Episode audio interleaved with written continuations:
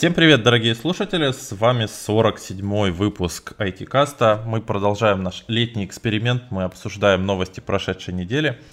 И сегодня у нас выпуск блогерский, потому что сегодня у нас в гостях, хотя вы уже практически как дома, э, наши два гостя, Оля Акукина, Аляпка. Привет, Оль. Привет. И Дима Боровских, Димантас. Привет. Привет, привет. Ну что, у нас сегодня достаточно интересная программа. У нас неделя выдалась такой богатой на новости.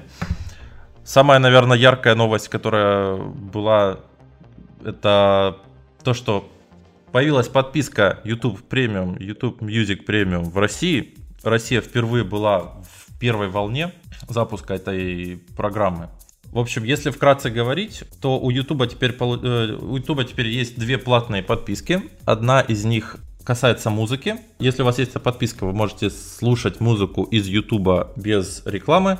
Вы можете слушать ее в фоне и скачивать себе на устройство. Для этого есть специальное приложение YouTube Music. И YouTube Premium подписка, она включает в себя то же самое, что и музыка, только еще это же относится к видео. Видео можно смотреть без рекламы, можно сохранять его на устройство, чтобы посмотреть позже, слушать его или смотреть в фоне. А также пользователям будет доступен э, оригинальный контент, который э, некоторые э, блогеры публикуют специально в рамках этой подписки. То есть тем, кто, у кого этой подписки нет, они не смогут такое смотреть. Кто-нибудь из вас, ребят, пробовал эту подписку?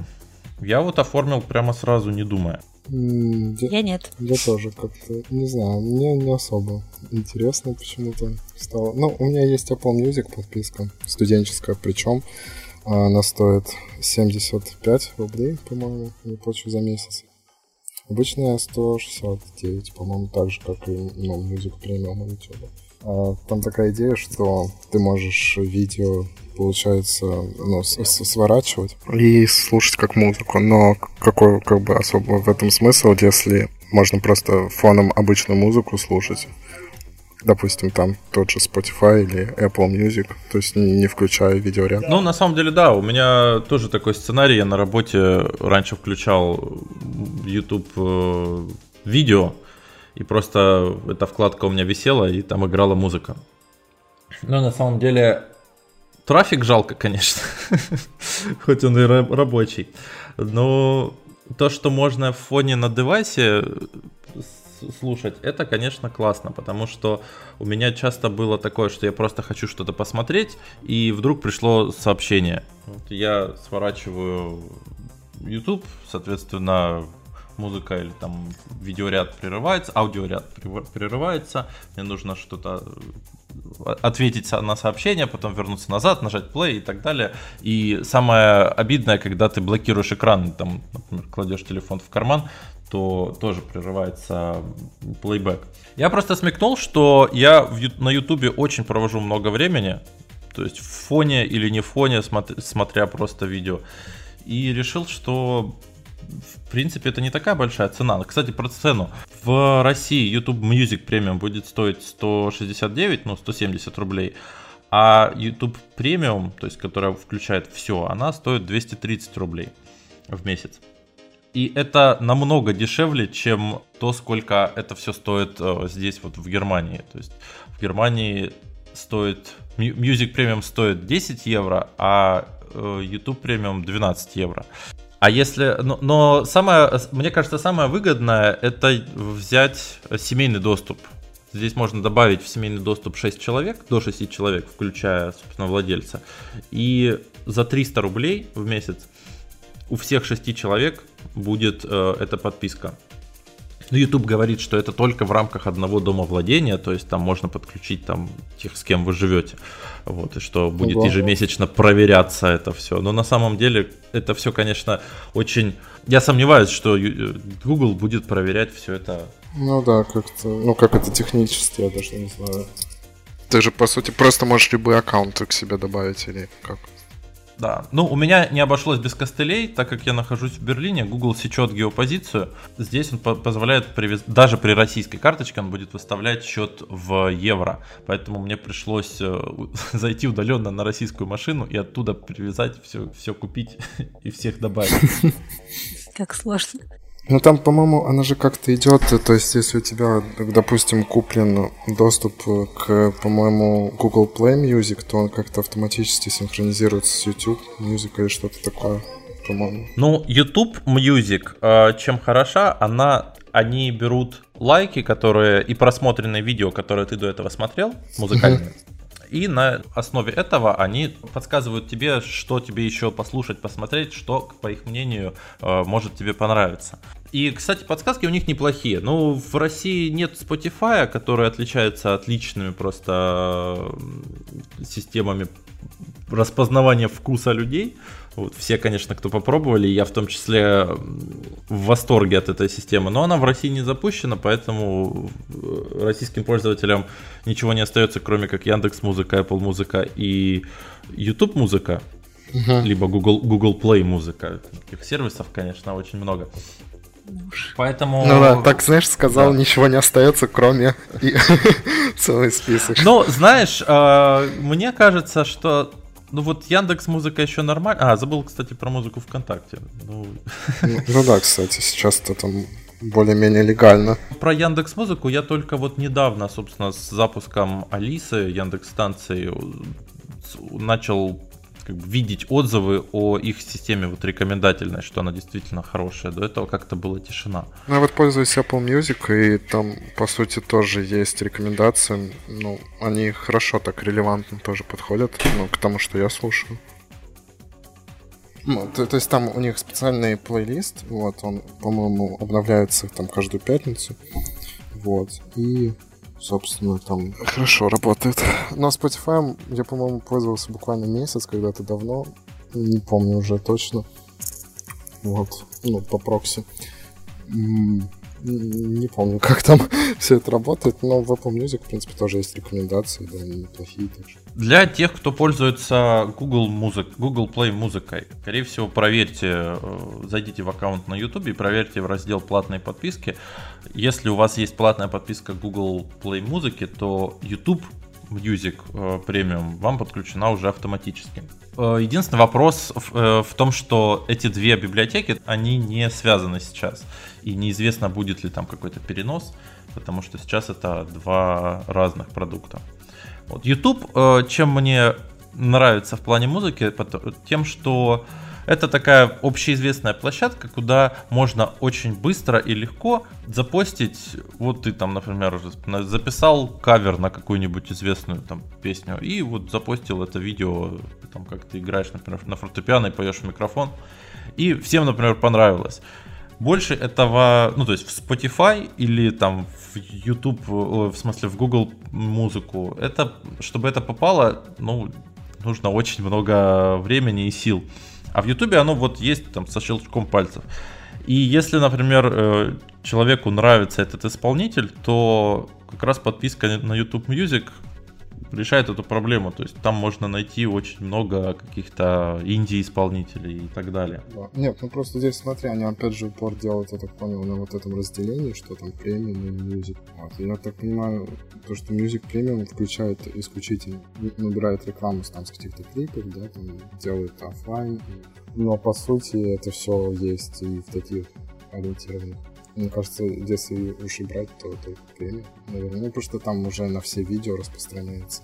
Да я думаю, конечно. Ну, там разница не такая большая. Ну. Тем более там же YouTube, э, получается, на днях еще ну, запустил там по монетизации блогеров. И то есть там, по-моему, они вообще хотят сделать так, что блогеры смогут там какие-то уникальные вообще шоу делать и какие, ну, то есть э, уникальный контент, ты будешь платить за это какую-то сумму, и получается а, у тебя будут э, какие-то эксклюзивные права на этот канал. Да, недавно прошла новость о том, что блогеры ополчились на YouTube за то, что у них слишком, ну, то есть они получают мало денег с просмотра рекламы и так далее. И, соответственно, YouTube придумал такую вещь, что блогер может, если у него больше, если не ошибаюсь, 100 тысяч подписчиков, то он может э, публиковать какой-то дополнительный контент, а также там какие-то стикеры, какие-то, по-моему, даже мерчендайз какой-то может продавать. Uh-huh. И пользователи за дополнительную плату чисто на этот канал э, в месяц они могут пользоваться вот этими э, бенефитами, они могут смотреть вот этот дополнительный контент и пользоваться вот, там, теми же стикерами. Но проходила такая информация, что это будет 5 долларов за канал, что достаточно много, учитывая, что, да, многовато. учитывая, что, например, там те же 12 долларов э, подписка за ну, весь. Ну, да, ну, ну опять же, я так понимаю, как бы, понимаешь, эти 5 долларов, они же просто убирают, ну, рекламу, которая непосредственно, ну, AdSense от Google, да, а там какие-то, допустим, ну, аффилированные, либо, там, скажем, коллаборации блогеров с какими-то брендами, которые они уже, ну, непосредственно в видео рекламируют, это уже никуда все равно не денется. Поэтому... Ну да, народ шутил, конечно, а можно, вот, чтобы подписка YouTube Premium, она убирала рекламную интеграцию из роликов блогеров? Кстати, я э, скорректирую, немножко ошибся я, э, что YouTube Music Premium стоит 170 рублей, а обычно э, полный YouTube Premium стоит 200 рублей, не 230. А 230 рублей это стоит Music Premium, если покупать его через э, магазин Apple. Потому что у Apple есть комиссия, которую Google не хочет им отдавать, поэтому они делают это просто с помощью надбавки.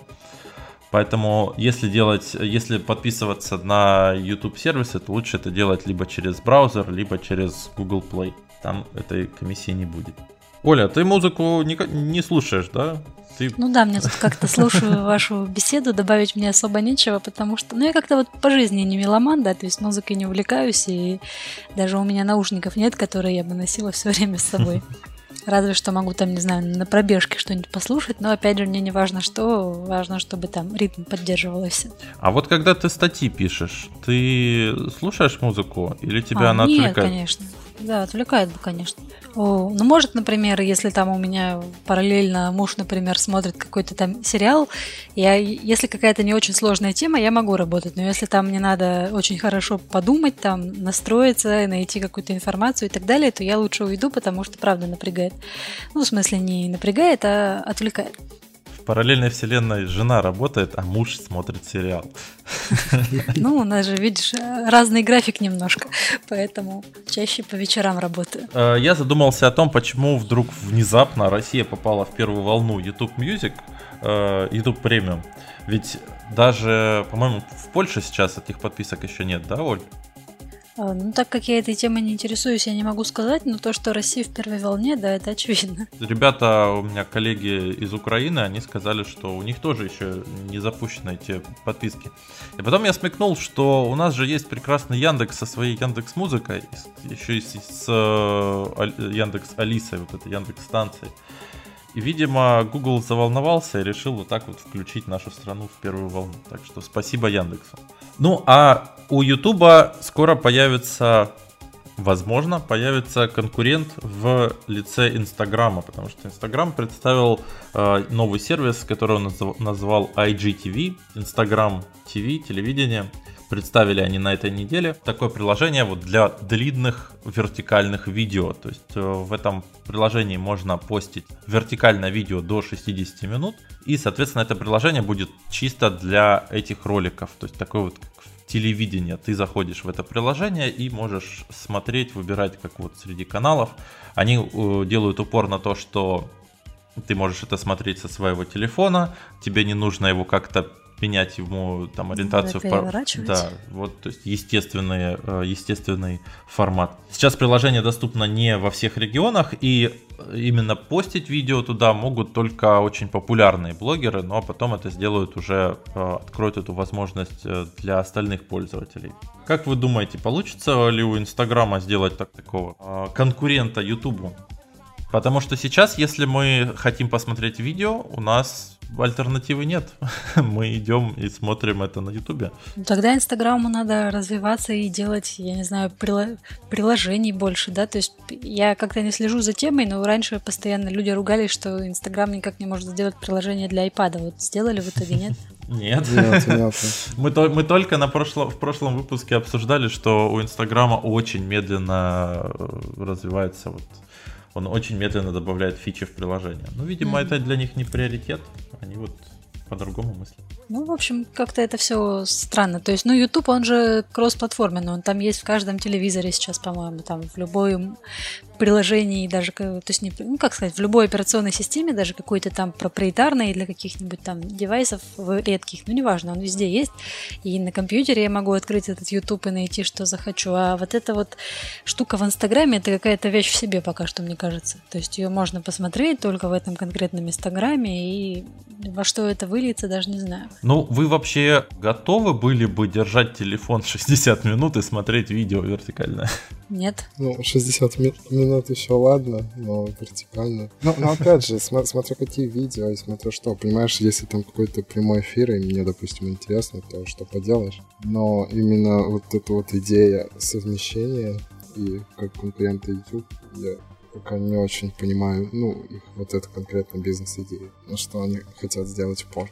Просто если взять, например, Stories, которые, ну, мне до сих пор как бы не сильно я их принимаю, но раньше было хуже. Вот. Э, Ну да, да. Они чем хороши, тем, что они идут несколько секунд. И вот даже когда туда стали постить э, записи прямого эфира, я их обычно пропускаю, потому что они идут, ну, несколько минут, и перемотка там идет, э, если хочется там на 10 минут, вперед перемотать, она какая-то жутко тормозная, и я такие, э, такие видео сразу пропускаю. И вообще у меня лично сценарий такой, что я захожу в соцсеть и хочу быстро что-то просмотреть, ну там, что буквально вот сейчас там за, за 5 минут там я пролистаю. То есть нет такого сценария, что я сейчас открою Инстаграм и буду там вот смотреть видео там час там или полчаса. Поэтому как-то я вот не знаю, как Инстаграм будет привлекать туда народ, чтобы они смотрели видео подольше. Ну да, хороший вопрос. Я, я тоже не представляю, зачем бы я смотрела какие-то там длинные видео. Даже у меня сейчас люди... Ну, кстати, ты говоришь, туда могут постить только суперблогеры. У меня уже вполне такие обычные люди там с 20 подписками туда что-то постят. И как-то это все напрягает и отвлекает. Какие-то новые уведомления вылезают. Появились новые иконки в интерфейсе. Я вот Сторис тоже, ты говоришь, не очень их понимаешь. Я как бы понимать их понимаю, но мне не нравится, как это все реализовано. Вот эти вот полоска вот эта сверху, красные круги постоянно появляются, если кто-то что-то запостил. Это вот настолько все отвлекает и напрягает, и вот в А очередной еще раз... они ниже в ленте появляются, если ты там не посмотрел. Да, недавно сделали, да-да-да. Кошмар, короче, это. Как-то они перегибают палку с этим, даже не знаю. Ну, значит, наверное, закроют через полтора годика. Посмотрим. Сторис, на самом деле, я же тоже сначала не понимала, что вот есть лента, показываете там, что хотите, зачем постить какие-то видюшки, которые исчезнут, и, ну, не видела в этом толку тратить время на то, что исчезнет. А потом как-то э, многие люди, видимо, прониклись, и сейчас сторис в какой-то мере даже важнее. То есть туда какие-то и важные вещи постят, что-то рассказывают. А в ленте многие люди стали появляться там чуть ли не раз в неделю, просто показать что-нибудь такое красивенькое, чтобы оно было так, и профиль был такой красивенький. Все остальное в сторис. Ну, понимаешь, как бы сторис для всякой такой ерунды просто показать, а лента уже что-нибудь поинтереснее, что именно запечатлить и там сохранить. Хотя, по-моему, а, эти посты, я, кстати, только недавно увидел, их можно архивировать, то есть ты как бы не удаляешь фотографию, а она перемещается у тебя в архив, то есть она пропадает из ленты, но у тебя там где-то отображается. Можно? Я еще почему скептичен, потому что, ну, то есть, э, если те, кто, если видеоблогеры э, постят контент на YouTube, то они его постят, э, потому что у них там есть уже аудитория, которую можно померить и как, бы эти цифры продать э, рекламодателям. Ну и плюс есть там вот эта подписка YouTube, которая тоже приносит деньги. Мгм. А в Инстаграме сейчас такого нет. То есть, если бы я был блогером с кучей подписчиков на Ютубе, то зачем бы мне было постить контент в Инстаграм, если, ну, то есть распыляться, если каких-то бенефитов мне это может вряд ли принесет. Да нет, ну знаешь, на самом деле в Инстаграме, по-моему, там тоже есть у меня вся такая аналитика и цифры, вот, статистика, потому что ну, у меня бизнес-аккаунт, и там там прямо точно видно, то есть какая публикация, сколько там собирает чего, то есть если они, допустим, этот работают также, ну, в своей новой вот этой фиче, то вполне тоже, да. Ну, посмотрим, как будет э, развиваться Инстаграм телевидение. Возможно, он, оно будет таким же успешным, как и обычный Инстаграм, который недавно достиг отметки в 1 миллиард пользователей. Так что, ну, будем смотреть. В общем, все эти сервисы хорошие, что Инстаграм, что YouTube. Главное, чтобы ничего из этого ну, на территории России не было заблокировано нашим доблестным надзором.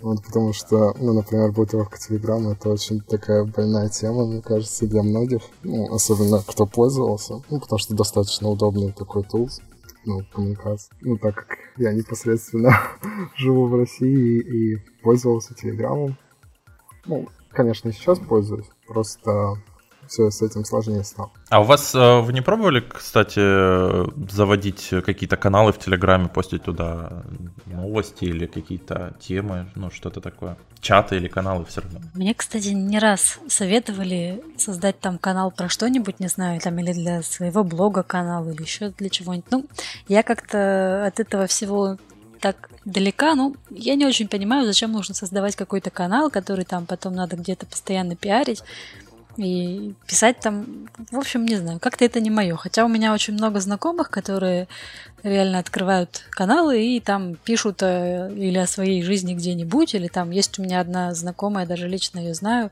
но она там пережила депрессию и прям писала в, в этом канале про свою депрессию, там как ей плохо, как ей стало лучше, потом опять стало хуже, ну неважно. Ну, довольно-таки местами интересное чтиво, и даже есть какая-то аудитория, и чем-то она ей помогает. Но опять же, я не знаю, например, Разные же есть. Можно на том же Ютубе, не знаю, рассказывать про депрессию. Можно в Инстаграме, можно там в сторис, не знаю, хоть где. Короче, наверное, кому как удобнее.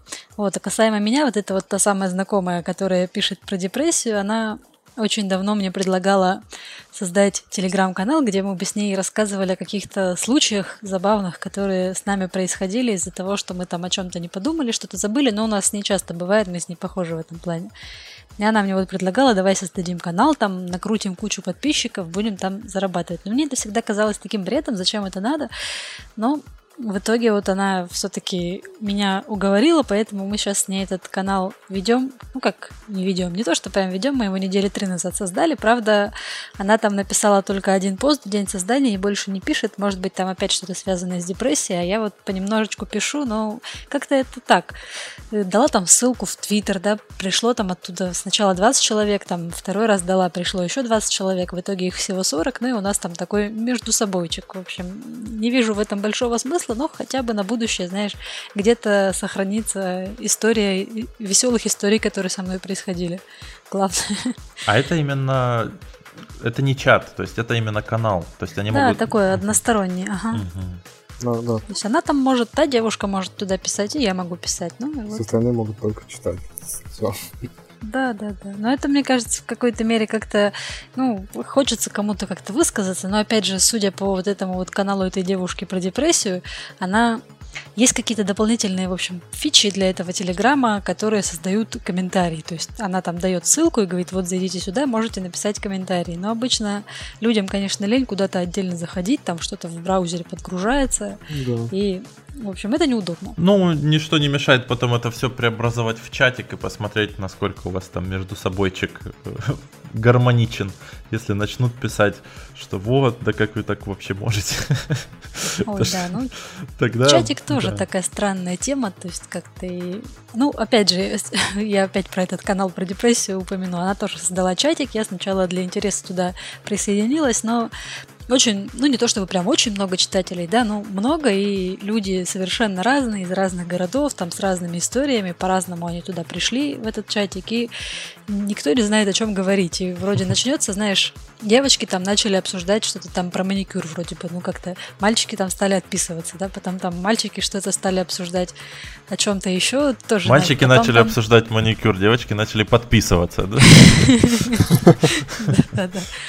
Потом там люди, у которых были тоже тяжелые клинические случаи депрессии, начали обсуждать свою, тогда уже я отписалась, потому что, ну, я тяжело мне морально читать о том, как с людьми было что-то там плохо, ну, и так в мире много плохого, еще читать об этом не хочется. Так что вот немножко не очень понимаю такой формат, но если у кого-то получается, то хорошо. Ну, судя по тому, как у нас пошла беседа, Дим, ты видишь, как нам из Польши и Германии интересна блокировка телеграмма в России. Мне на самом деле интересно. Ну. Я как раз, э, я, извини, влезу.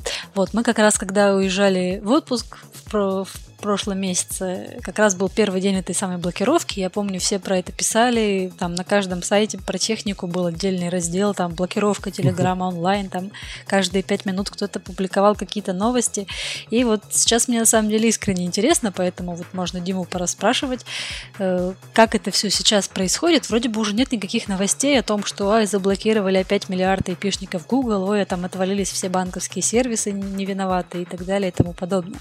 Ну, то есть его еще блокируют? Наоборот, говорят, что разблокировали несколько там ага. миллионов IP-адресов. Ну, то есть сейчас все успокоились или продолжают как-то атаковать, потому что сколько у меня было друзей в Телеграме из России, они все там так и есть, и коллеги, и все остальное, все живы, все общаются. То есть вроде каких-то проблем вроде бы и нет с его работой. Принципе-то да, то есть, э, допустим, ну, достаточно поставить прокси какой-нибудь. Но я, я сейчас не говорю о бесплатных вариантах, потому что, во-первых, они легко обнаруживаются, во-вторых, там э, совсем ну, плохо именно с обслуживанием, то есть он может внезапно там опять же отвалиться. Хотя на днях я, он у меня сейчас стоит, нашел какой-то прокси, то есть я не знаю, они это, может, даже сами разработчики внедрили, то есть ты как-то устанавливаешь прокси, он спонсированный, вот, получается, у тебя висит э, такой чатик сверху, закрепленный, вот, и там типа реклама, там написано типа спонсированный прокси. Ну, вот сколько он у меня сейчас э, висит, вроде бы вообще, то есть работает, ну, ура. Но, с другой стороны, тут же вопрос не в том, что, допустим, там пользователь, да, общаюсь в Телеграме. То есть это такая платформа, где, в принципе, удобно вести, ну, не только какие-то переписки там личные, но и а, те же самые там боты, допустим, очень многие компании используют ну, Telegram как именно приложение чисто там бот, ботов. Я знаю, что вот у Вкусвилла очень классный есть бот, ну, то есть он такой скидочный, и то есть ты туда просто загружаешь свою, свою как бы карту лояльности и можешь пользоваться вообще, то есть как полноценным приложением. Вот. И получается, ну, многие компании также используют э, Telegram как площадку для своих вот таких вот коммерческих а, предложений. Ну и в принципе, то есть там есть и каналы, и группы. Интересно. И вот эту блокировку, получается, она затронула не только пользователей, да, но и бизнес ну, в том числе. Ну да, да. То есть какие-то уже нужны новые, может быть, инструменты изобретать или какие-то отдельные приложения писать на телефон. Вот. Поэтому очень печально с этим. То есть очень много неудобств на самом деле из-за этого. Ну, как бы можно сказать, что там какой-то мессенджер. Но, во-первых, Telegram уже довольно популярен стал, в том числе и в России. То есть это не то, что его заблокировали там где-то, когда он только там появился или а, ну, то есть там какие-то рабочие чаты уже у людей появились, или же опять там, скажем, какие-то крупные компании подключили какие-то сервисы туда.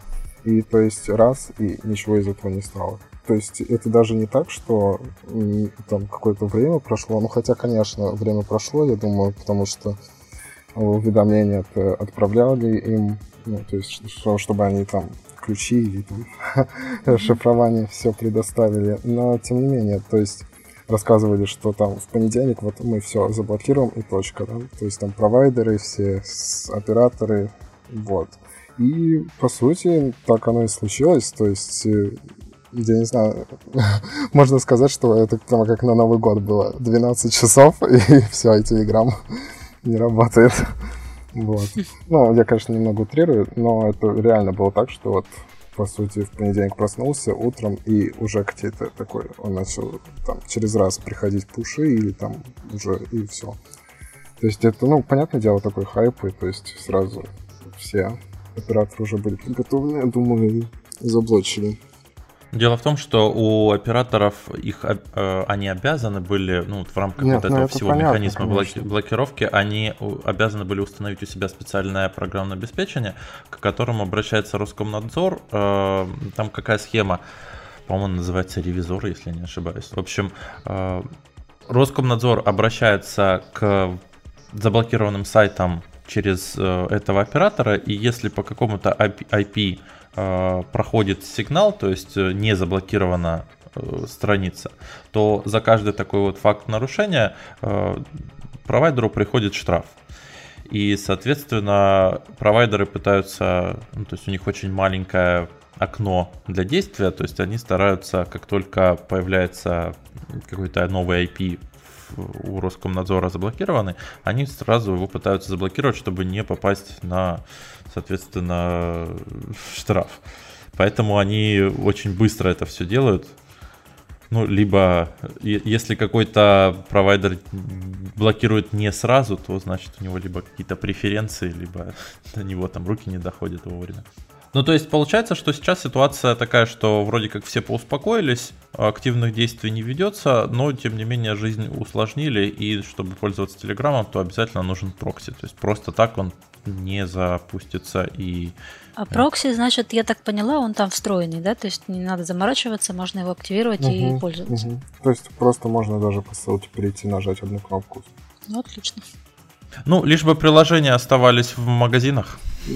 Кстати, да, это тоже большой такой вопрос, потому что а, ну, я читал статьи, что Роскомнадзор отправлял уведомления Google и там Apple, и либо вы там выберете телеграммы из магазинов из своих в России, либо мы там вас уберем из России, но что, в принципе, мне кажется, вообще было бы но я, я, например, не представляю второй вариант в принципе. Хотя... Ну, Роскомнадзор молодцы, они недавно предложили Телеграму переписать свой программный код, чтобы там все-таки появились ключи шифрования, которые они сейчас не могут да, передать. Да, да, я слышу. Но вот, тем не менее, я думаю, что все-таки удалят их. Ну, на андроиде это легко все-таки обойти, ну, там поставить, да. На Apple придется другой магазин менять ну, там аккаунт второй как-то... Кому это надо, те разберутся, я так скажу. Кому не надо, пойдут в WhatsApp, Viber или еще куда-то. ICQ, да. Ой, ICQ, я, кстати, тут недавно... Ну, есть у меня новая подработка, которая там связана с, с общением с разными интернет-магазинами, поиском и так далее. Ну, не суть. Так вот, еще, оказывается, осталось очень много интернет-магазинов, в которых там прямо в шапке где-то написано ICQ, Поддержка, можете да? с, нами связаться, да. Но они причем реальные, работающие. Я не представляю, этими реально еще ей пользуются, что ли? Или не еще, а снова начали? Ну, ну как видишь, Телеграм-то заблокировали. Может быть. У меня есть э, друг, который со своим братом как общался в Аське еще с тех лет, так и продолжает. Хотя, ну, то есть он знает о существовании Телеграма и всех остальных мессенджеров. Ну, вот так случилось. Вы, кстати, свой номер Аськи помните? Я вот помню, хотя последний раз я, по-моему, лет, не знаю, 8 назад ей пользовалась. Не, я помню. Ну, он у меня девятизначный, но я помню. Я пароль не помню. к сожалению. Это так, это у меня девятизначная, да. Но это, знаете, это как вот, не знаю, как телефон моего первого бойфренда. Я его тоже помню, наверное, никогда не забуду. Ну, тогда еще мобильников же не было, поэтому... Такая я старая, да. Ну, то есть они были, но не у всех. Не настолько старая. С этими, с памятью на номера у меня беда. Я вот до сих пор, я здесь год живу где-то, наверное, и вот только недавно запомнил свой немецкий номер. О, это сложно, да, я, я понимаю. Я себе выбрала такой номер попроще, поэтому его легко запомнить. Например, у меня, когда ребенок в детский сад пошел, там, ну, дверь открывается кодом на домофоне, так я первый, наверное, месяц постоянно мучительно доставала телефон, искала там этот код в Телеграме, который мне муж посылал, потому что не могла его запомнить, блин, там, ну, 6 цифр. Ну, теперь помню. Ну, а мы от софта давайте перейдем к железу. А, ну, Дима предлагал обсудить этот новый флагман, да? Ну да. Я как-то на неделе, ну, анонсирован был два дня назад, но мы записываем подкаст 20... Какое сегодня число-то, господи, даже не помню. 22 22 да, ну вот, а анонсировал он был 20 поэтому я простительно, что я его упустила, потому что много работы было в последние два дня. Но классная такая девайсина, Например, всегда, как сказать, всегда, такими на острие атаки, такими супер крутыми смартфонами среди китайских. Раньше были вот эти вот всякие Xiaomi, Meizu, OnePlus, а сейчас они как бы, конечно, тоже на острие атаки, и продвинутое железо, и такие модные, крутые, но такие мел- более мелкие бренды предлагают более продвинутые фишки, которых нету у таких более мейнстримовых брендов сейчас даже китайских. То есть, например, первый датчик отпечатков, встроенный в экран, появился на Vivo на телефоне, который тоже, ну, не супер такой популярный бренд за, за, за пределами Китая, скажем так. И Oppo тоже я, кстати, помню времена, когда Oppo в России был официально, даже мне телефоны на обзор присылали, я еще тогда в Петербурге жила, а потом как-то они свернулись, ушли, и сейчас про них тоже у нас почти не слышно, но тем не менее они тоже предлагают очень интересные инновации, в частности, вот смартфон, у которого абсолютно ну, почти на 100% безрамочный экран, и, естественно, возникает вопрос, где разместить камеру. Многие производители делают сверху такую выемку, челку, или как там ее называют по-разному, и там размещают эту камеру. А, Oppo вот решила сделать так, что верхняя часть смартфона приподнимается кверху, и там содержится и фронтальная камера, и еще и основная камера. И при этом он такой супер-пупер красивый, безрамочный, и когда поднимается вот эта вот часть, на это уходит полсекунды написано, вроде как пользователя не напрягает. Происходит это автоматически, когда запускаешь приложение камеры, и вроде как, не знаю, удобно это или нет, как вы думаете? Ну вот насчет, ты говоришь, на острие атаки, мне кажется, что mm-hmm. как раз китайцы раньше они были на острие атаки, на острие цены, я бы сказал. Ну, то есть, э, по-моему, Xiaomi раньше не очень были крутые по э, камере. Отметился OnePlus еще, ну, начиная с первой модели, и дальше все как бы хуже и хуже, но был именно э, он удивлял тем, что там вот как раз были топовые характеристики. Ну, у них были очень хорошие характеристики, да, да, за, за очень, деш, э, очень низкую цену. Еще Но... у них вот был керамический корпус, я помню, один из первых таких на, на мобильном рынке. Это тоже было очень так круто.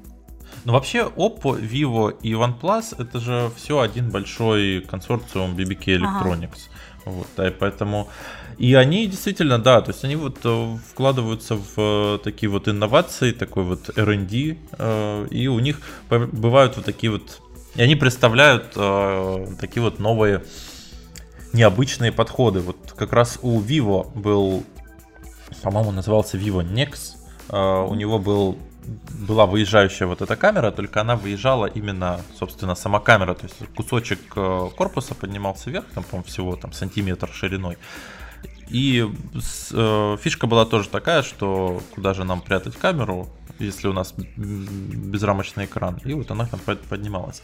У Oppo, про который мы сейчас говорим, Find X называется модель, э, там интереснее, то есть там поднимается вся верхняя часть э, экрана, буквально, наверное, на сантиметр вверх, чтобы э, можно было пользоваться либо фронтальной камерой, сенсором лица, считывания лица, либо задней камерой, которая тоже расположена на вот этом вот э, кусочке. Я, как, я когда увидел, я сразу вспомнил эти слайдеры, О, моду да. на слайдеры.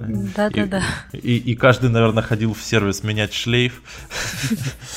Вот, поэтому а, а на удивление действительно очень быстро поднимается. Я, правда, немножко охладел, когда узнал, что у него нет э, сканера отпечатка. То есть получается, что разблокировать смартфон, если вот хочется как-то по-умному, то только с помощью сканера лица. А это значит, а, что... То есть приподнимаю эту камеру каждый раз, да? Да, ну, то есть... Как-то кажд... это сложно, да, звучит. То есть если бы это нужно было только когда ты хочешь сфотографировать, тогда угу. это имеет смысл, потому что камерой ты пользуешься не так часто, и тебе эти полсекунды, ну, скажем так, в большинстве случаев не важны. Ты пока будешь поднимать э, руку там э, вверх, можно нажать там, например, как вот у Samsung два раза по кнопке включения, включается приложение камеры, то есть пока поднял руку, у тебя уже камера включилась. Да? А что, так и... можно?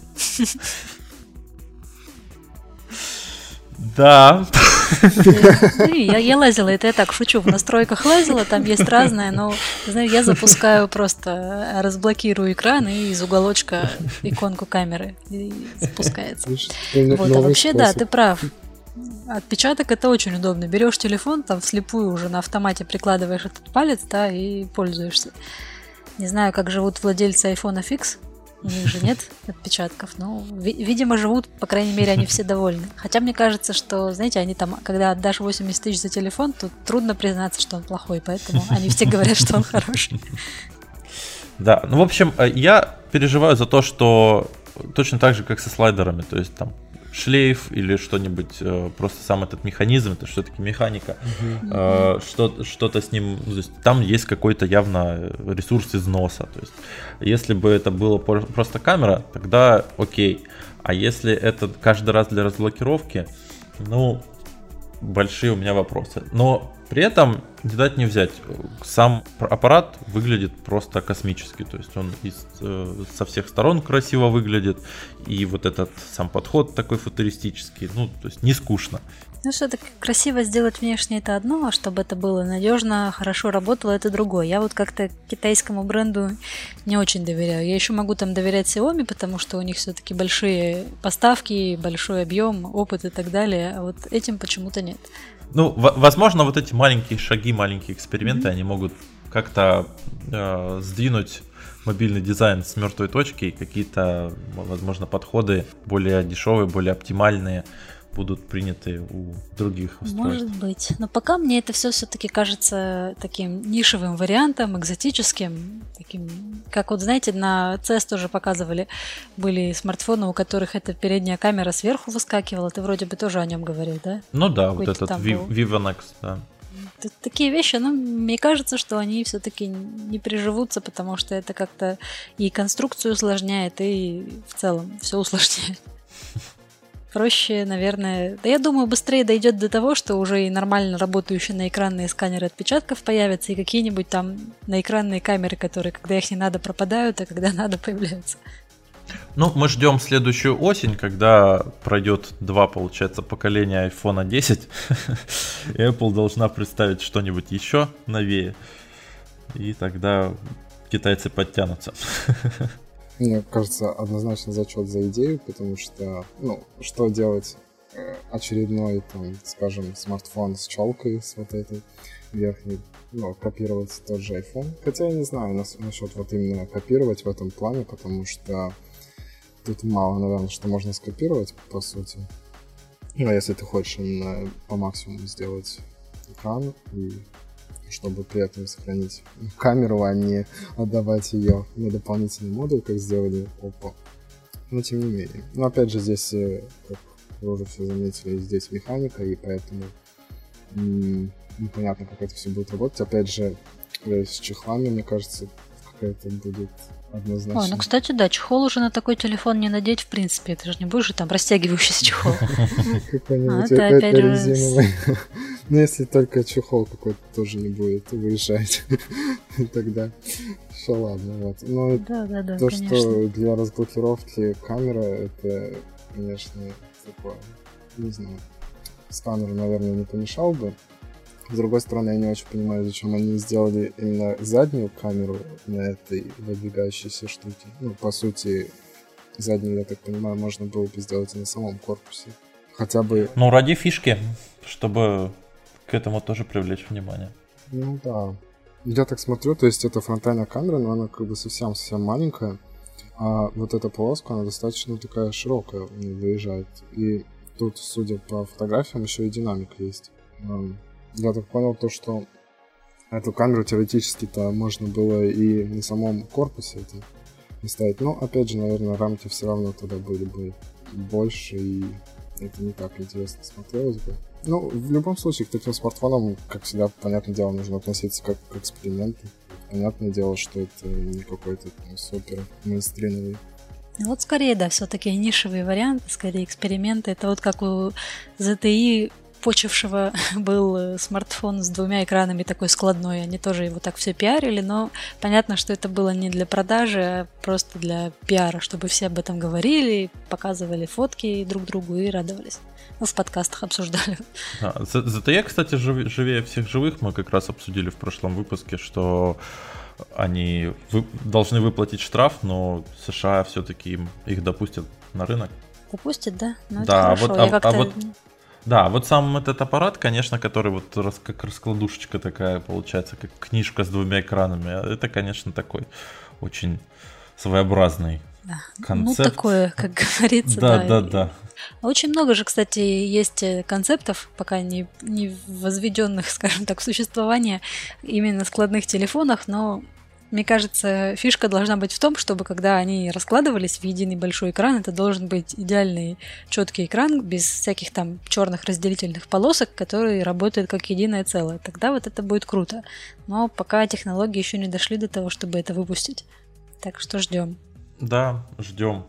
Пока ждем, можем купить прекрасный новый браслет Xiaomi Mi За 35 баксов, да. Да, 35 Прекрасно. баксов. Я не помню, 35 же, да, я не вру. Около того. С, с, с NFC. А, без NFC еще дешевле, да? Или, или по-моему, с NFC. С NFC дорого. Класс, подготовились к выпуску прекрасно. Ну, я же говорю, я много работала, я не успела. Ну, это, конечно, меня не оправдывает, но все равно. Ну, сейчас погуглим, вы пока кто-нибудь про него можете рассказать, чем он хороший, я все-таки погуглю, чтобы быть уверенной. Стоимость Xiaomi Mi Band 3 составила 1680 рублей. Ну что, в рублях неинтересно, надо в долларах. Ну да, ну это про доллары. Ты что, в официальном магазине Xiaomi в России не будешь покупать? Кстати, они, они же недавно отличились тем, что они опустили цены в России официальные. Вот, и народ со своим Алиэкспрессом такой... Да ладно, прямо опустили до того, что можно... Может, господи, стало сравнимо с Алиэкспрессом? Да, там сравнимо. Да, господи, в, юань, в юанях потом... Мне знаете, что меня больше всего, извините, напрягает? Потому что я нахожусь в Польше, да, и Google думает, что раз ко мне ближе Украина, и если я ищу по-русски, то он мне выдает в первую очередь всегда украинские сайты, украинские магазины. Я уже с этим смирилась, но тем не менее все время украинские новости, то есть у меня все на этих UA. Поэтому я сейчас тоже открываю первый запрос по цена, и мне там написано в гривнах. Мне это много сказало. Я нашел, сколько в ю- юаней они стоят. 169, в юанях? Да, 169 обычные, 199 с NFC. Ну, в общем, одно ясно точно, то, что с NFC дороже. Да, короче, неважно, сколько стоит. Он стал толще, он неправильно отображает русские символы, NFC там не работает. Все, едем дальше. Да, почему? Ну, он не стал прям намного толще, но да, потолще. Еще у него теперь экранчик такой загнутый по краям, поэтому выглядит более выпуклым, а не плоским. Но в целом, да, мне тоже кажется, что он стал какой-то более громоздкий, да, в каком-то смысле. Ну, они же добавили такой экран крутой, ну, то есть там не просто, то есть как раньше были там шаги, время, то есть там дополнительная типа информация, там можно принять место прочитать или там погоду посмотреть. Если честно, мне вообще эти функции не нужны. Я вот э, сколько уже пользуюсь, больше года, Mi Band вторым. Он полностью устраивает, чисто для уведомлений, по сути, нужен. Вот, а там какую-то информацию смотреть мне проще просто телефон достать и все. Ну, я вижу сообщение, вижу там звонок. Достаю телефон и все. А, ну и погоду уж понятное дело, то есть постоянно, если он будет синхронизировать ее, так, так это вообще зачем не надо. Я также могу на телефон посмотреть. Если э, ну, намного интереснее Mi Band 3 с точки зрения если технической стороны, потому что а, ну, Mi Band 2, у него вибрация не очень такая сильная, вот, то есть, как э, будильник, я уже опять ну, отказался от использования, потому что ну, просто невозможно, он не может разбудить. Ну, по крайней мере, меня. Вот. Но, но, но, но там она не очень сильная, эта вибрация. Ну, то есть, окей, когда я там, ну, то есть не сплю, я там хожу... А тебе надо так, чтобы он руку отрывал, да, просто? Нет, ну, просто понимаешь, когда я не сплю, там хожу, да, то есть э, я чувствую эту вибрацию, ну, то есть, когда я создан, ну, там звонок поступает. Если... Заведи себе кота. О, да. Он будет меня оповещать, да, обо всех уведомлениях на телефоне. Не, ну, Просто когда ты, ну, бодрствуешь, то эту вибрацию реально, ну, то есть ты чувствуешь. А вот когда ты, допустим, спишь, то она очень слабенькая у него. Вот, если в Mi Band 3 они сделали сильнее, ну, то есть такой, более такой вибромоторчик, то может быть, имеет смысл обновиться. Если будет работать бесконтактная оплата именно с Visa, MasterCard, ну, с, этими игровыми платежными системами, то, я думаю, я однозначно поменяю, но пока что вот а, ну, то есть на обычную версию я даже не говорю, то есть она, в принципе, не особо интересна. Если версия с NFC будет такой международной, то может быть, может быть. Ну, то есть удобно. Я тут наконец нашла не украинский сайт. В общем, стоит он 26 долларов обычный и 31 доллар с NFC. То есть совсем недорого. Угу. А, а касаемо NFC, да, я как раз изучала, стоит ли покупать смарт-часы и какие, тоже смотрела про их функции. И у, у Xiaomi есть смарт-часы с, с NFC, но там технология пока только китайская, то есть даже если их привезти сюда, здесь оно работать не будет, потому что там нет никакого э, вот этого а, операционной системы Android. Если бы была бы, то да, тогда бы работал этот NFC через Google Pay. А так, увы. Но вроде как есть планы у них по выпуску точнее по развитию этого NFC, чтобы вот эта их платежная система работала и в Европе, там, и в России, и где-то еще, тогда будет супер, потому что тогда это будет действительно единственный фитнес-браслет с NFC, которым можно платить, и просто абсолютно никакой конкуренции у него не будет, по крайней мере, поначалу, и это круто. Потому что сейчас, если ты хочешь действительно платить каким-то таким, ну, небольшим наручным девайсом, тебе нужно покупать смарт-часы нормальные, и они обычно все очень громоздкие, и они обычно строят как, как половина смартфона. В общем, это очень многих останавливает, и меня в том числе тоже. А так было бы, конечно, удобно просто прикладывать руку и платить. Ну, посмотрим. Э, у них же еще, я вот не знаю, как первый и второй э, Mi Band, у третьего еще и защита от воды по стандарту IP68, то есть можно в нем плавать. Ну, я вот не плавал, но я постоянно там душ или еще где-то там море. То есть абсолютно никаких проблем. То есть эта капсула, она достаточно герметичная. И я абсолютно не боюсь там мочить или еще что-то. То есть... Ну это да. Я сейчас тоже свой начала в очередной раз носить, так как я тут решила бегать начать, и надо, чтобы не с телефоном же бегать, а чтобы что-то мне там считало пробежки. Вот. И тоже этот Mi Band у меня тоже второй, не снимаю его, и нормально в душ можно с ним сходить, все в порядке. Единственное, у моего, ты вот говоришь, Дима, что твой там два года работает все супер, у моего экран почему-то выцвел. Но это еще было до того, как я стала принимать с ним душ, поэтому не надо связывать. Вот. Он просто лежал, наверное, месяца 3-4, лежал в столе, никто его не трогал. Вот я его достала, зарядила, и оказалось, что сначала я подумала вообще, что экран сломался, но нет, он работает, но очень-очень блеклые цифры, их видно только в самой темноте. В общем, странно. Погуглила, говорят, что бывает, что OLED-экраны выцветают вот так вот. Жалко, конечно. Теперь он как первая версия без экрана. Ну, с другой стороны, учитывая стоимость, его можно, в принципе, каждый, мне кажется, месяц новый покупать. Да, да, с такой ценой даже не жалко был бы дороже, было бы жалко. Сейчас я себе заказала, ну, у нас этого нет в темах, но могу рассказать, заказала себе, ну, не смарт-часы, а, наверное, какой-то симбиоз смарт-часов и фитнес-браслета от этого Xiaomi называется Amazfit Bip, вот так вот он. Вообще у Xiaomi несколько видов этих смарт-часов, есть более продвинутые, такие с круглым циферблатом, там экран высокого разрешения и много всяких разных функций, встроенная память есть, и NFC тоже есть, и можно музыку передавать на Bluetooth наушники и слушать, вроде бы даже отвечать можно на звонки. Не уверена, в общем, не буду врать, но у каких-то было можно. Вот, это я все к чему. А вот этот вот бип это более простая версия, они без круглого циферблата, они как по форме, как Apple Watch, и экранчик там невысокого относительно разрешения. Ну, тоже неплохой. Так что смарт-часами это называть сложно, потому что не очень много функций, и NFC нет, но при этом довольно они функциональны по сравнению с тем же Mi Band. Так что в следующий подкаст, может быть, как попользуюсь, приду, смогу рассказать о своих впечатлениях. Пока решила просто посмотреть, что это вообще и, и для чего оно нужно. Потому что до этого смарт-часы никогда я себе не покупала, и у меня даже желания такого не возникало. А тут вот возникло и решила попробовать. Но покупать что-то дорогое там от LG или от Huawei, ну, как я уже говорила, смарт-часы стоят как половина такого дорогого флагманского смартфона или как нормальный смартфон среднего уровня. Мне кажется, платить столько за часы это как-то ну, совсем перебор, правда? Ну, зависит от того, насколько ты как часто ты их планируешь обновлять? То есть, если ты покупаешь э, часы там, на несколько лет вперед, mm-hmm. то тогда это нормально. Ну, единственное, что износ батарейки. Я вот себе когда-то купил э, самые-самые первые Original Apple Watch, и вот до сих пор их ношу. И вот у меня даже э, после WWDC, где сказали, что эти часы, то есть самое-самое первое поколение, не получит новых фишек, даже это меня сейчас не э, заставляет идти в магазин думать там о апгрейде, потому что они выполняют вот все свои немногочисленные функции, которыми я пользуюсь, на все 100. Батарейка по-прежнему держит день и, и отлично.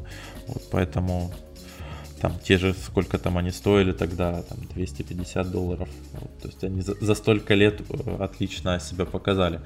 В Android, я не знаю, Android часы или там Tizen часы на Samsung, то есть как быстро они начнут лагать, как быстро они сожрут ресурс батарейки. Самсунговские я бы, кстати, взяла, так как я любитель Samsung и телефон у меня Samsung. Думала взять, но есть такая загвоздка, что в самсунговых часах нет Android Pay, ну потому что там нет Wear OS, этого гугловской угу. операционки. Ну, да. Соответственно, не может быть. А есть только Samsung Pay, а Samsung Pay в Польше не работает, потому что вот ну и нет смысла покупать часы вот за 20 тысяч с лишним в рублях, если... Ну и не иметь возможности даже ими платить. Ну, перебор. Так что Samsung по этой причине отвалился. Понятно. У нас, кстати, есть как раз тема, не знаю, кто, Леша, ты ее добавил, да, про то, что Apple Pay пришел в Польшу. Да, это я добавил. А, это Дима, да? Ты обо мне, значит, позаботился. Да, для меня это, кстати, стало удивлением, потому что я думала, что уж Apple Pay это тут давно работает, вроде как бы нет проблем с беспроводными оплатами. Ну, многих, кто приезжает из, например, из Германии, да, Лёша, очень удивляет, что у нас тут везде этот бесконтактная оплата, везде PayPass, там в самом киоске галимом, там, у любого таксиста и так далее. В этом плане очень все хорошо развито, может быть, даже лучше, чем в России в чем-то. И да, я как приехала, я сразу здесь платила сначала картой бесконтактно, а потом перешла на оплату со смартфона, когда Android Pay себе настроила. Сначала я думала, зачем, там смартфон дергать и так далее, карту тоже могу достать, но оказалось, что смартфоном очень удобно платить. И поэтому Сейчас бы я даже с радостью платила часами, если бы какие-нибудь часы эти поддерживали, но не хочу я покупать часы Huawei за 20 тысяч. Вот. Ладно, о чем я говорила? О том, что Apple Pay все-таки пришел. Да, думаю, что сейчас владельцы часов Apple Watch и владельцы айфонов очень счастливы, потому что не знаю, как они до этого жили, потому что очень удобно платить телефоном. Просто очень. Ну, к этому привыкаешь очень быстро. Я уже везде, где можно, плакался и жаловался, что после переезда в Германию мне пришлось отказаться от этой привычки, потому что здесь ничего не работает, ни Apple Pay, ни Samsung Pay, а ладно. ни Android Серьезно? Да, у тебя же часы как раз. Да, здесь, здесь э, единственное, что мы считаем как манна небесная на нас не зашла, это э, карточки с э, NFC, то есть можно PayPass платить, и то не везде. Вот. И это считается здесь такой пик технологий. Ну, я уже, возможно, говорил это в подкасте, что ну, Германия очень сильно переживает за, свою, за стабильность своей экономики, поэтому она бы кого в свою, тем более банковскую сферу не пускает, так как вы знаете, там тот же Apple Pay, да, с каждой транзакции Apple падает там какой-то 0,00001%. Соответственно, так как в Германии, ну, Германия такой финансовый центр, соответственно, здесь достаточно большие финансовые потоки, и это 0,0001% э, может перерасти в достаточно ощутимую сумму то есть какой-то ощутимую сумму от э, всего оборота э, огромной страны. Поэтому я думаю, что там есть определенные трудности, определенные договоренности, которые они с Apple пытаются как-то э, утрясти, чтобы видимо, как-то снизить этот процент. Ну, это мои домыслы такие, я, я не знаю. Потому что действительно здесь э, или пытаются какую-то законодательную базу к, к этому подвести, чтобы все было задокументировано, ну, как немцы любят. А пока мы вот платим кэшем и, и карточками. Это, к слову, о карточках, что Visa, MasterCard да, собираются, ну, ты, наверное, про это, да, хочешь сказать? Да, да, да, да, да. Может быть, скоро появятся карточки с отпечатком пальцев. Вот недавно прошла новость, что Visa и MasterCard пытаются, э, тестируют карты со сканером отпечатков пальцев. Ну да. Типа это как бы без... Ну зачем без... делать карту да. со сканером отпечатков пальца, если можно оплатить смартфоном со сканером отпечатков пальца? Ну разве потому что, что смартфонов, потому что системы, которые со смартфоном, э, они не принадлежат ни Visa, ни MasterCard. Ну понятно, да. MasterCard у Visa тоже как-то надо жить, какие-то новые технологии внедрять, как-то развиваться, показывать свою инновационность. Вот у них есть такой вот вариант. Э, я знаю, что про это мы тоже говорили как-то в подкасте, что э, есть же карточки какого-то банка во Франции, у которых э, CVV-код сзади, он генерируемый, то есть там стоит маленький экранчик, как вот в кварцевых часах, и он там каждые несколько секунд или минут он обновляется. Ну вот тоже такая вот защита плане вот таких вот карточек с отпечатком пальцев, ну, не, не знаю, как бы они удобны или насколько они удобны или нет, потому что я знаю, что, ну, например, в семье ты можешь спокойно дать карточку, ну, семьи, конечно, разные бывают, но вот как-то ты можешь, в принципе, э, дать карточку другому члену семьи, он пойдет там оплатит, если что, и так далее. А здесь получается вот такой лимит. Сколько оно может там пальцев хранить, вопрос еще. Ну и я думаю, что это апгрейд на такую карточку будет э, не дешевым. Ну, не дешевым будет и перевыпуск, разумеется. Вот. Ну, ты опять же, Леша, говоришь... Ну и лишнее слабое место, то есть там появится какая-нибудь трещинка там или что-нибудь такое, и, и все, и ну, ты такой с карточкой, но без... Ну это да. Ну да, тем более, знаете, банкоматы, как там их бывает, такую поцарапанную карточку все получаешь, да? Мало ли что сделают.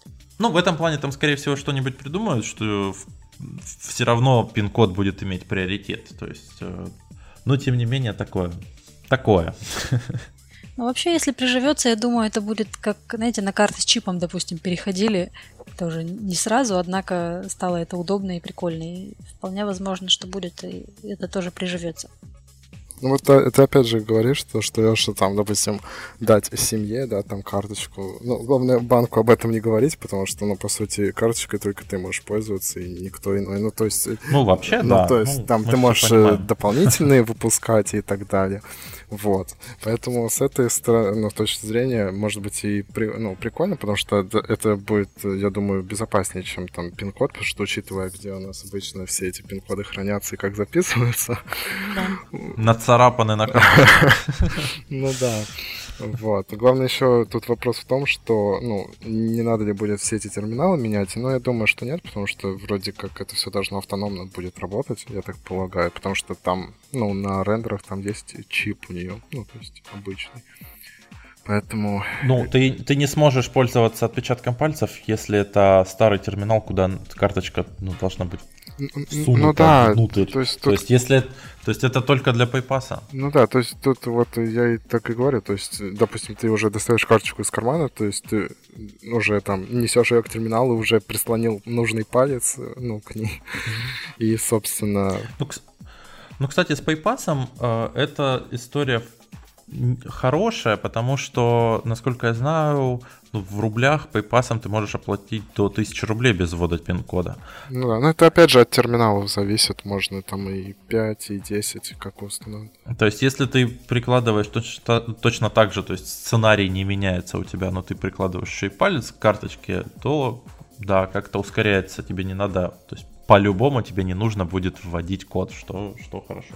Ну, так как вот мы в отсталой Германии живем без всяких платежных систем от мобильных вендоров, мы эту карточку очень ждем. Ну, от э, отсталой Германии давайте перейдем к, к более развитым... К развитому Яндексу. К, более, к более, да, к более развитым, к развитой стране. Яндекс показал на видео первую междугороднюю поездку беспилотного автомобиля В общем, автомобиль проехал, как они говорят, 99% времени на автопилоте э, из Москвы в Казань. 789 километров. Как говорит, э, как говорит Яндекс, поездка заняла 11 часов, и за всю, э, за всю дорогу машина останавливалась всего несколько раз для заправки. И водитель практически никогда не перехватывал управление, ну только вот как раз в местах заправки. И были несколько участков дорог, где из-за отсутствия разметки, привет российские реалии, автопилоту было сложно определить, как ехать. Но тем не менее, в большинстве случаев Э, то есть в 99% случаев автопилот работал корректно, при этом они говорят, что было, э, были разные, было разное время суток, то есть темно было, светло было, э, даже на каком-то участке был сильный дождь. И автопилот показал себя отлично, и Яндекс принял решение, что технология готова управлять машинами в реальных дорожных условиях. Но при этом э, Яндекс хочет дальше продолжать тестирование на полигонах. Ну и теперь можно, то есть теперь они, у них есть подтверждение, что и на дорогах можно это делать. Я удивлен, что им разрешили вообще. Но я думаю, что, скорее всего, им разрешили, потому что все время поездки ну да, водитель, водитель, водитель находился на, в кресле водителя. Мог и он, перехватить, наверное, если да, что. он не копался в телефоне, то есть он следил за движением. Да, потому что уже несколько случаев смерти... со смертельным исходом слышно из Америки, где э, люди пользуются там той же Теслой на автопилоте и э, отвлекаются, и после этого происходят печальные последствия. Ну, я так понял, насколько я знаю, у нас в стране законодательная, у нас в стране, в России, у нас законодательная база к этому вообще никак не подготовлена. То есть, пока не запретили, я перевожу просто. Ну вот. За Яндекс стоит порадоваться, на самом деле. Мы прикрепим в шоу-ноты ролик. Ну, компания не останавливается в своем, так сказать, развитии и мы горды за ее успехи, за успехи нашей страны. То, что сначала Яндекс станция достойный конкурент Гугла э, и Амазона, теперь вот такая Ты про этот машина. помощник голосовой, да? Да, да, да. Ага.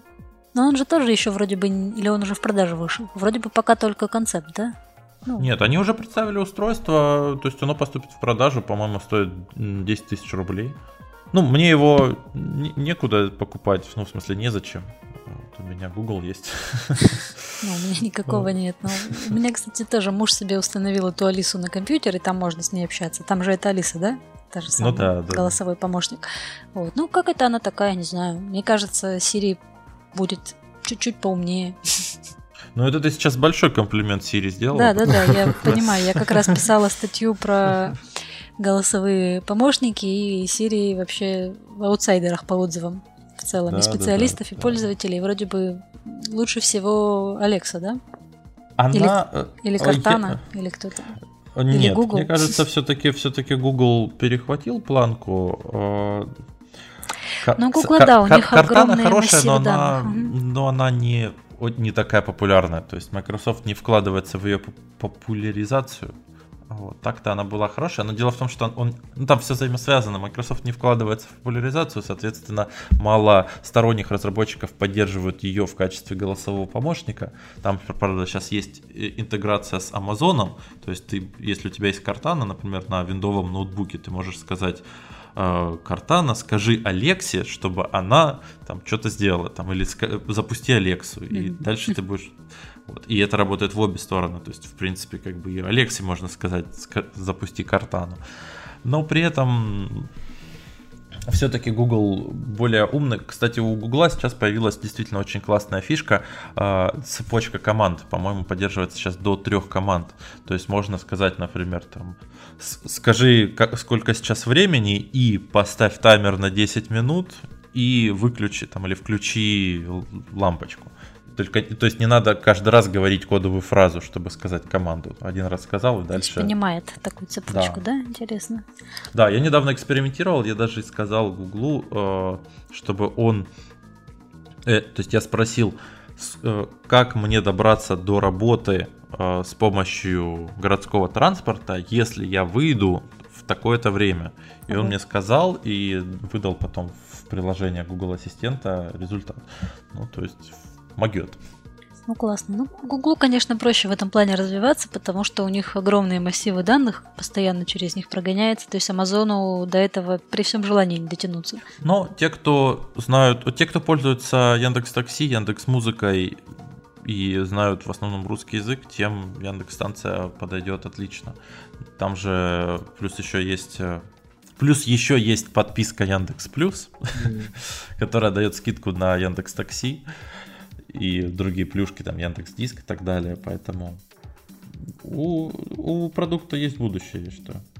Так что IT-каст поддерживает. Еще такая интересная новость уже под завершение. Стартап Creator показал ресторан, в котором э, бургеры готовит робот. На самом деле в статье мне очень понравилось первое же предложение. За 6 лет команда стартапа Creator, в которую входят экс-сотрудники Apple, NASA, и Tesla разработала робота, который умеет готовить бургеры. Он какой-то с искусственным интеллектом или как? Ну, мне кажется, не, это не что-то такое необычайное, что робот готовит бургеры. Ну да, что? Ну, на самом деле, действительно, такое блюдо, которое вот очень просто сделать, ну то есть бери, клади одно на другое. Угу. То есть нам сказали, что э, робот может готовить уже, если не ошибаюсь, там 6 или 7 видов бургеров, и в, в ресторане будет один человек, который будет э, принимать заказы с планшетом, а робот уже будет, собственно, их выполнять. И из-за того, что робот, собственно, основную работу выполняет, то и цена на бургер будет э, дешевле. То есть э, сейчас так, как, как они говорят, что такой бургер, который они готовят, обычно будет стоить, обычно стоит э, около там, 12 долларов, а у них э, робот будет это делать за 6 долларов. Ну, в общем, экономия. Я на самом деле, ну, это, это, конечно, они говорят, что они очень сильно там парятся по поводу ингредиентов, у них там уже там большие инвестиции. В принципе, да, это действительно будущее, это интересно. Я в Сан-Франциско был в кафе, где робот готовит кофе, ну, еще проще. То есть бери там стаканчик, ну, передвигай, да. нажимай кнопочки. Mm-hmm. Вот то оно прикольно там, что вот ты там за- заказал, там вообще человек не присутствует. То есть ты делаешь это все на, на пульте, набираешь там, и он готовит. Потом вводишь код подтверждающий и, и получаешь свой напиток. Но, тем не менее, такая гиковская тема, она классная. Еще они, а сейчас они работают, э, открывают свой э, ресторан всего два раза в неделю ну, видимо, обкатывают технологию, и они продают, ну, скажем так, билеты на вход, и там уже, по-моему, до августа билетов нет. Поэтому, ну, в общем, популярное место, захайпленное. Ну, а при этом, кстати, это отлично, вот находясь в Германии, я могу сказать, что это отлично решает проблему языкового барьера. Тебе не надо роботу объяснять, что, что, что ты хочешь. Ты на, на, накликал там в, в том же планшете или в, той же, э, в том же меню можно будет выбрать язык, и, и отлично. Я вот, э, когда, например, хожу, не так часто, конечно, но в Макдональдс, если захожу, я иду обычно к вот этому пульту, где можно выбрать себе, сделать, собрать заказ. А ну, не иду это к особенно хорошо человеку. в другой стране, да. Да, да, да, да. То есть это очень реш... решает проблему. Ну, меня это вообще всегда, знаешь, напрягает. То есть ты, ну я там для ребенка часто, например, Happy Meal покупаю, там же надо сказать, там выбрать один вид бургера, там или йогурт, да, да, или да. помидорки, или еще что-нибудь. Надо все объяснить. Еще там... и какую игрушку, это ж важно. Да, да, там тебя еще не расслышат, еще что-нибудь. Господи, это кошмар. Гораздо проще это все сделать автоматически. Ну, самой. Да, еще там какой-нибудь мексиканец за прилавком. Да, который еле Минут, говорит. да, да, да, или еле понимает. Да, поэтому я на самом деле, ну вот я такие фишки люблю. Я, если бы у нас тут открыли такой, такое, кафе, такое кафе, я бы туда ходил. Даже не из-за языкового барьера, а потому что прикольно робот приготовил бургер. Лишь бы вкусный был. Ну, говорят, что вкусный по отзывам. Ну да. Я какую-то видела новость, что журналисты пробовали и решили, что вкусно. А роботу еще и не предъявишь, что он там не так что-то сделал. Ну да, да. Сделал вот то, что заказал, ешь. недавно прошла выставка E3, о которой мы говорили в прошедшем подкасте, э, в прошлом выпуске подкаста. И Microsoft заявила, что она не планирует э, интеграцию виртуальной или дополненной реальности в своих консолях Xbox и сосредоточиться на э, ПК. То есть у них есть э, договоры с различными э, производителями, которые создают такие вот шлемы виртуальной или дополненной реальности, и они будут э, сосредоточены, то есть производить контент, как-то поддерживать на ПК, а владельцы Xbox, к сожалению, не смогут этим, этими технологиями воспользоваться. Да, мы немножко уже с Димой, пока нас Леша не слышал эту тему, затронули и попытались с ним понять, почему вообще Microsoft отказывается от AR, VR, ну, то есть от альтернативной виртуальной реальности в своих консолях, потому что, ну, непонятно, вроде бы сейчас эта технология на пике, и надо же куда-то развиваться, и как раз это сейчас популярно и для смартфонов, там, и для разных других девайсов. И Google, и Apple представили свои платформы виртуализации. Я, опять же, как раз некоторое время назад читала про, по работе про эти шлемы виртуальной реальности, про очки, и очень все хвалят э, вариант от Sony, там у них и для PS4 есть специальные очки, которые с ней да, работают. PS Да, и говорят, что очень хорошее качество и отличная виртуализация, очень оживляет игры, и много, ну не то чтобы прям много, но довольно много интересных игр выходит под платформу. И Microsoft, как их основной соперник, по идее, им стоило бы в этом плане соперничать, но, может быть, они не видят сил, не знаю, сделать лучше, не видят перспектив и решили просто не бороться, не пытаться, не знаю. Ну, дело в том, что у Microsoft, Microsoft сейчас заложники своей же стратегии, э, насколько, она называет, насколько я знаю, она называется Play Anywhere или что-то такое.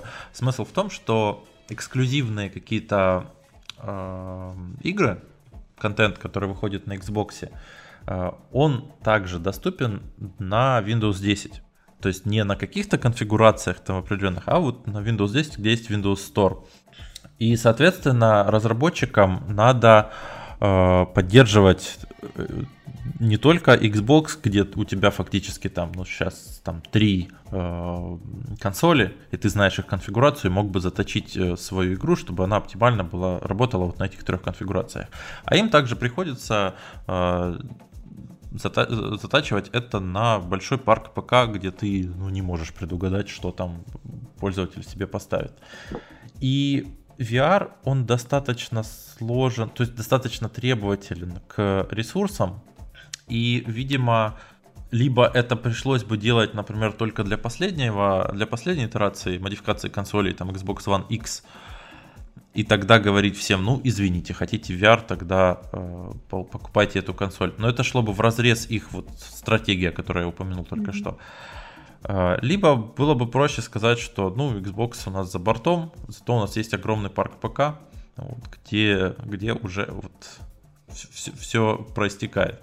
Ну, э, и, видимо, таким образом, получается, они выводят этот контент за скобки вот этой стратегии Play Anywhere, то есть это как бы уже к Xbox никак не относится, это вот просто одна из технологий, которая вот на Windows 10 доступна.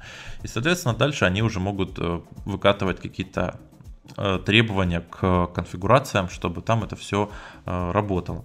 Поэтому, ну, геймеров жалко, потому что те, кто те, кто купили Xbox, ну, ведь да. сама Microsoft до этого говорила, когда пиарила эту, э, эту платформу свою, что, что будет, но не в первый раз, к сожалению, она нарушила свои же обещания. Ты, кстати, про рассказывал уже про свой S9, как он тебе? О, кстати, Нет, да. я рассказывал, я как-то... Вот слушай, давай я тебя как раз и спрошу. Ну, давай. Ну, э, для слушателей расскажу, что у меня появился Galaxy S9 Plus сначала в качестве второго телефона. Э, первый основной был iPhone вот 8 мажор. Plus. Дети мажоров нам не друзья. Вот. А теперь он уже стал основным. Я, знаешь, в некотором роде даже тебе завидую, потому что я тоже очень хотела Galaxy S9 Plus. И точнее, ну вот мой нынешний Galaxy S8 у меня уже почти год, и раньше я вообще часто меняла телефоны, и год для меня было много. Теперь могу, конечно, и дольше ходить, но как-то бывает начинает что-то свербить. Хочется какой-то новый гаджет, какой-то новый телефон, и столько всего за год интересного вышло. И вот я подумала, может быть, получу я там зарплату за месяц своей активной работы и куплю себе какой-нибудь новый смартфон. И недавно как а он, раз... кстати, у тебя не превратился в тыкву с выходом S9? А то а... скоро выйдет S10, и я, я переживаю. Не, пока все идеально. Вот, и стала думать, можно ли на что-то его поменять. Ну, первым делом, конечно, так как я довольна S8, посмотрела на S9, думала сначала его взять, мне очень нравится этот лиловенький цвет, но пришла я его в магазин, посмотрела, покрутила, фактически, за исключением там капелек по дизайну, совсем нет никакой разницы, и нет смысла платить такие деньги, чтобы просто почти такой же телефон купить, пусть он будет Это другого да. цвета, но я все равно его в чехол засуну и не будет большой разницы. Так что подумала тогда, наверное, надо посмотреть из 9 Сначала он мне казался очень большим, но пощупала я его и поняла, что он практически не намного больше, и при этом очень хорошо лежит в руке и тоже вполне удобный. Думала я купить его, но все-таки потом решила, что это пустая трата денег, потому что, опять же, ну, двойную камеру я максимум получу. Ну, не настолько она мне нужна. То есть качество съемки S8 меня тоже полностью устраивает. Еще рассматривала другие варианты, которые сейчас доступны. Ну, например, на коне сейчас Huawei P20 считается, что это лучший телефон с лучшей камерой на сегодня. Ну, тоже держала я его в руках. Такой довольно лопатистый, какой-то не очень интересный. Выглядит так с этой челкой не очень хорошо. Вот, и все остальные варианты как-то тоже, ну, не впечатляют. Там не LG, которые сейчас доступны, не там пиксели тоже какие-то они неинтересные. В общем, альтернатив пока, мне кажется, нет. Альтернатива э, в виде iPhone На что 10. стоит менять телефон? А, ну да, но iPhone, конечно же, есть. Я бы попробовала iPhone X, потому что я давно не пробовала, и раньше у меня было такое хобби, я раз в 2-3 года переходила с платформы на платформу и писала об этом статью, там, как перейти. Обычно люди очень этим интересуются, как там перейти с iPhone на Android, как перейти с Android на iPhone, и начинают потом ругаться и делиться своим опытом.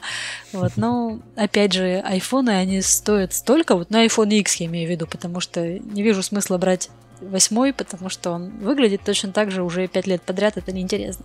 Вот. А X крутой, да, но цены, SE конечно... купи. Цены все-таки кошмар. SE самый оригинальный по дизайну телефон. Вот да.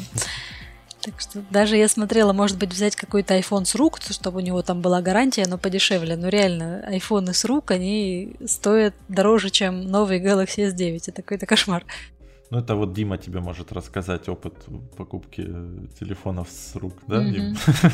Ой, да, да.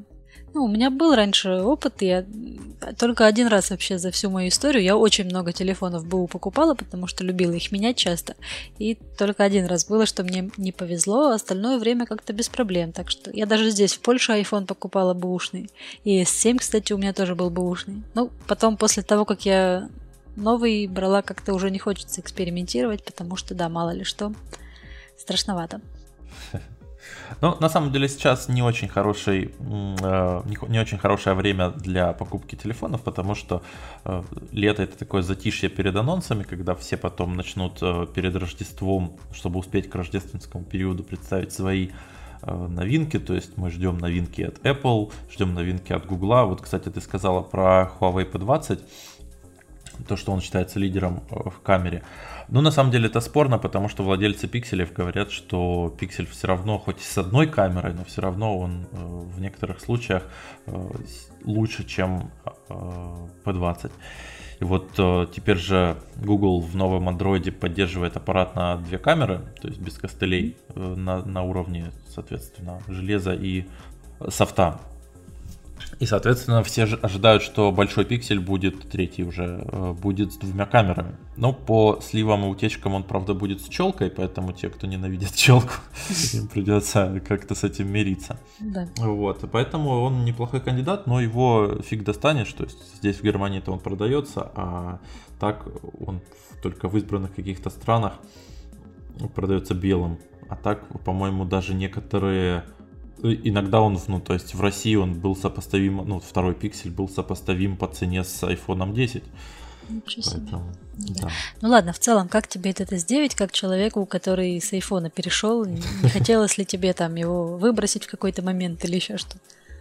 Я понял, ну, во-первых, что он у меня стал основным девайсом, но при этом мне ничто не мешает, ну, то есть взять один из этих двух телефонов и пойти только с одним, и, соответственно, чувствовать себя, себя комфортно. Э, здесь э, в Германии есть такая фишка, что можно заказать дополнительную симку. Соответственно, если тебе будут звонить, то оба телефона с симками будут звонить. Соответственно, можно не париться, не доставать вот эту скрепочку из одного телефона в другой симку перетакать. Есть основная симка, соответственно, то есть если ты ее блокируешь, то блокируются все остальные, но тем не менее. Вот, поэтому, то есть можно брать один и всегда, любой телефон, всегда оставаться на связи. Но при, при этом вот у S9, конечно, классная эта камера. То, что тут нет челки, мне не нравится челка, поэтому тут, конечно, дисплей вот этот, этот офигенный. Часто пользуюсь э, двумя приложениями, потому что так как это S9+, большой экран, э, можно расположить два приложения одно под другим. Блин, никогда не пользовалась. Всегда и, пыталась и, и, придумать, кто же этим пользуется и зачем. Или, или слева и справа. Ну, я, ну, у меня частый э, кейс это YouTube сверху, например, то есть э, какой-то какой-то фильм, э, ну, какой-то клип. А снизу я, например, там читаю Твиттер или что-нибудь такое. Ну, понятно. А, есть большой косяк в UI, ну, то есть в интерфейсе, когда у тебя два приложения, и в одном из них тебе надо набрать текст, то есть, получается, выезжает клавиатура и закрывает тебе практически все это приложение. Вот. Плюс при этом еще как-то неправильно может э, сам интерфейс в приложении отработать такое, что мало остается свободного места. Но, тем не менее, вот для YouTube отлично. Вот все-таки экосистема играет большую роль, потому что так как у меня Mac, э, я частенько перекидываю, э, перекидываю какие-то контент, фотографии, ссылки по airdrop. И так как этого Samsung по объективным причинам лишен, а Mac не умеет получать данные по Bluetooth с, со смартфона, то сложнее приходится перекидывать контент. Ну ладно, я лично такие вопросы решаю. Мы уже, да, с Димой в чатике немножко этой темы касались, но повторюсь, и в Телеграме есть вот эта вот вкладка со а, своим ну личным да, облаком. Да, да, Берешь да, туда, кидаешь все, что хочешь, потом сохраняешь на компе. Ну, либо это можно сделать через Dropbox, там тот же самый. Не, не, не, ну просто здесь загружаю на телефоне. Интернет нужен, а Bluetooth можно просто когда то офлайн. Ну, с интернетом у меня нет проблем, у меня всегда его даже больше, чем надо, поэтому не переживаю. Ну и Wi-Fi дома же есть. Как я редко на улице мне требуется что-то перекидывать с ноутбука на телефон или обратно. Вот. На самом деле, я думаю, что у большинства людей, конечно, не Mac, а винда, и тут вообще прекрасно все. То есть Samsung он классный. Вот, а iPhone, он Не надо мне винду, у меня и так все прекрасно. Вот, а iPhone, конечно, ну, немножко он застрял на, на месте, угу. поэтому тут немножко им пользоваться так скучно, но привычно. То есть, если нужно что-то быстро сделать, то я бы, скорее всего, наверное, iPhone взял. Кстати, я на iPhone поставил э, девелоперскую версию 12 iOS. И могу сказать, что девелоперская, то есть это даже не паблик бета, она работает плавнее, чем э, релизная 11.4. Так что они наконец все починили. Ну, Будем держать пальцы. Да. Осенью релиз, надо обновляться. Ну что ж, вот таким у нас получился очередной выпуск IT-каста. Э, Обсудили железные, софтовые и прочие новости, которые у нас, э, которыми запомнилась предыдущая неделя. Спасибо, ребят, что снова пришли. Да. Не в последний раз, я думаю. Да, ну, Спасибо, что пригласили, да, всегда приятно с вами пообщаться. Взаимно, услышимся. Спасибо за эфир. Пока-пока. Пока. Всем пока.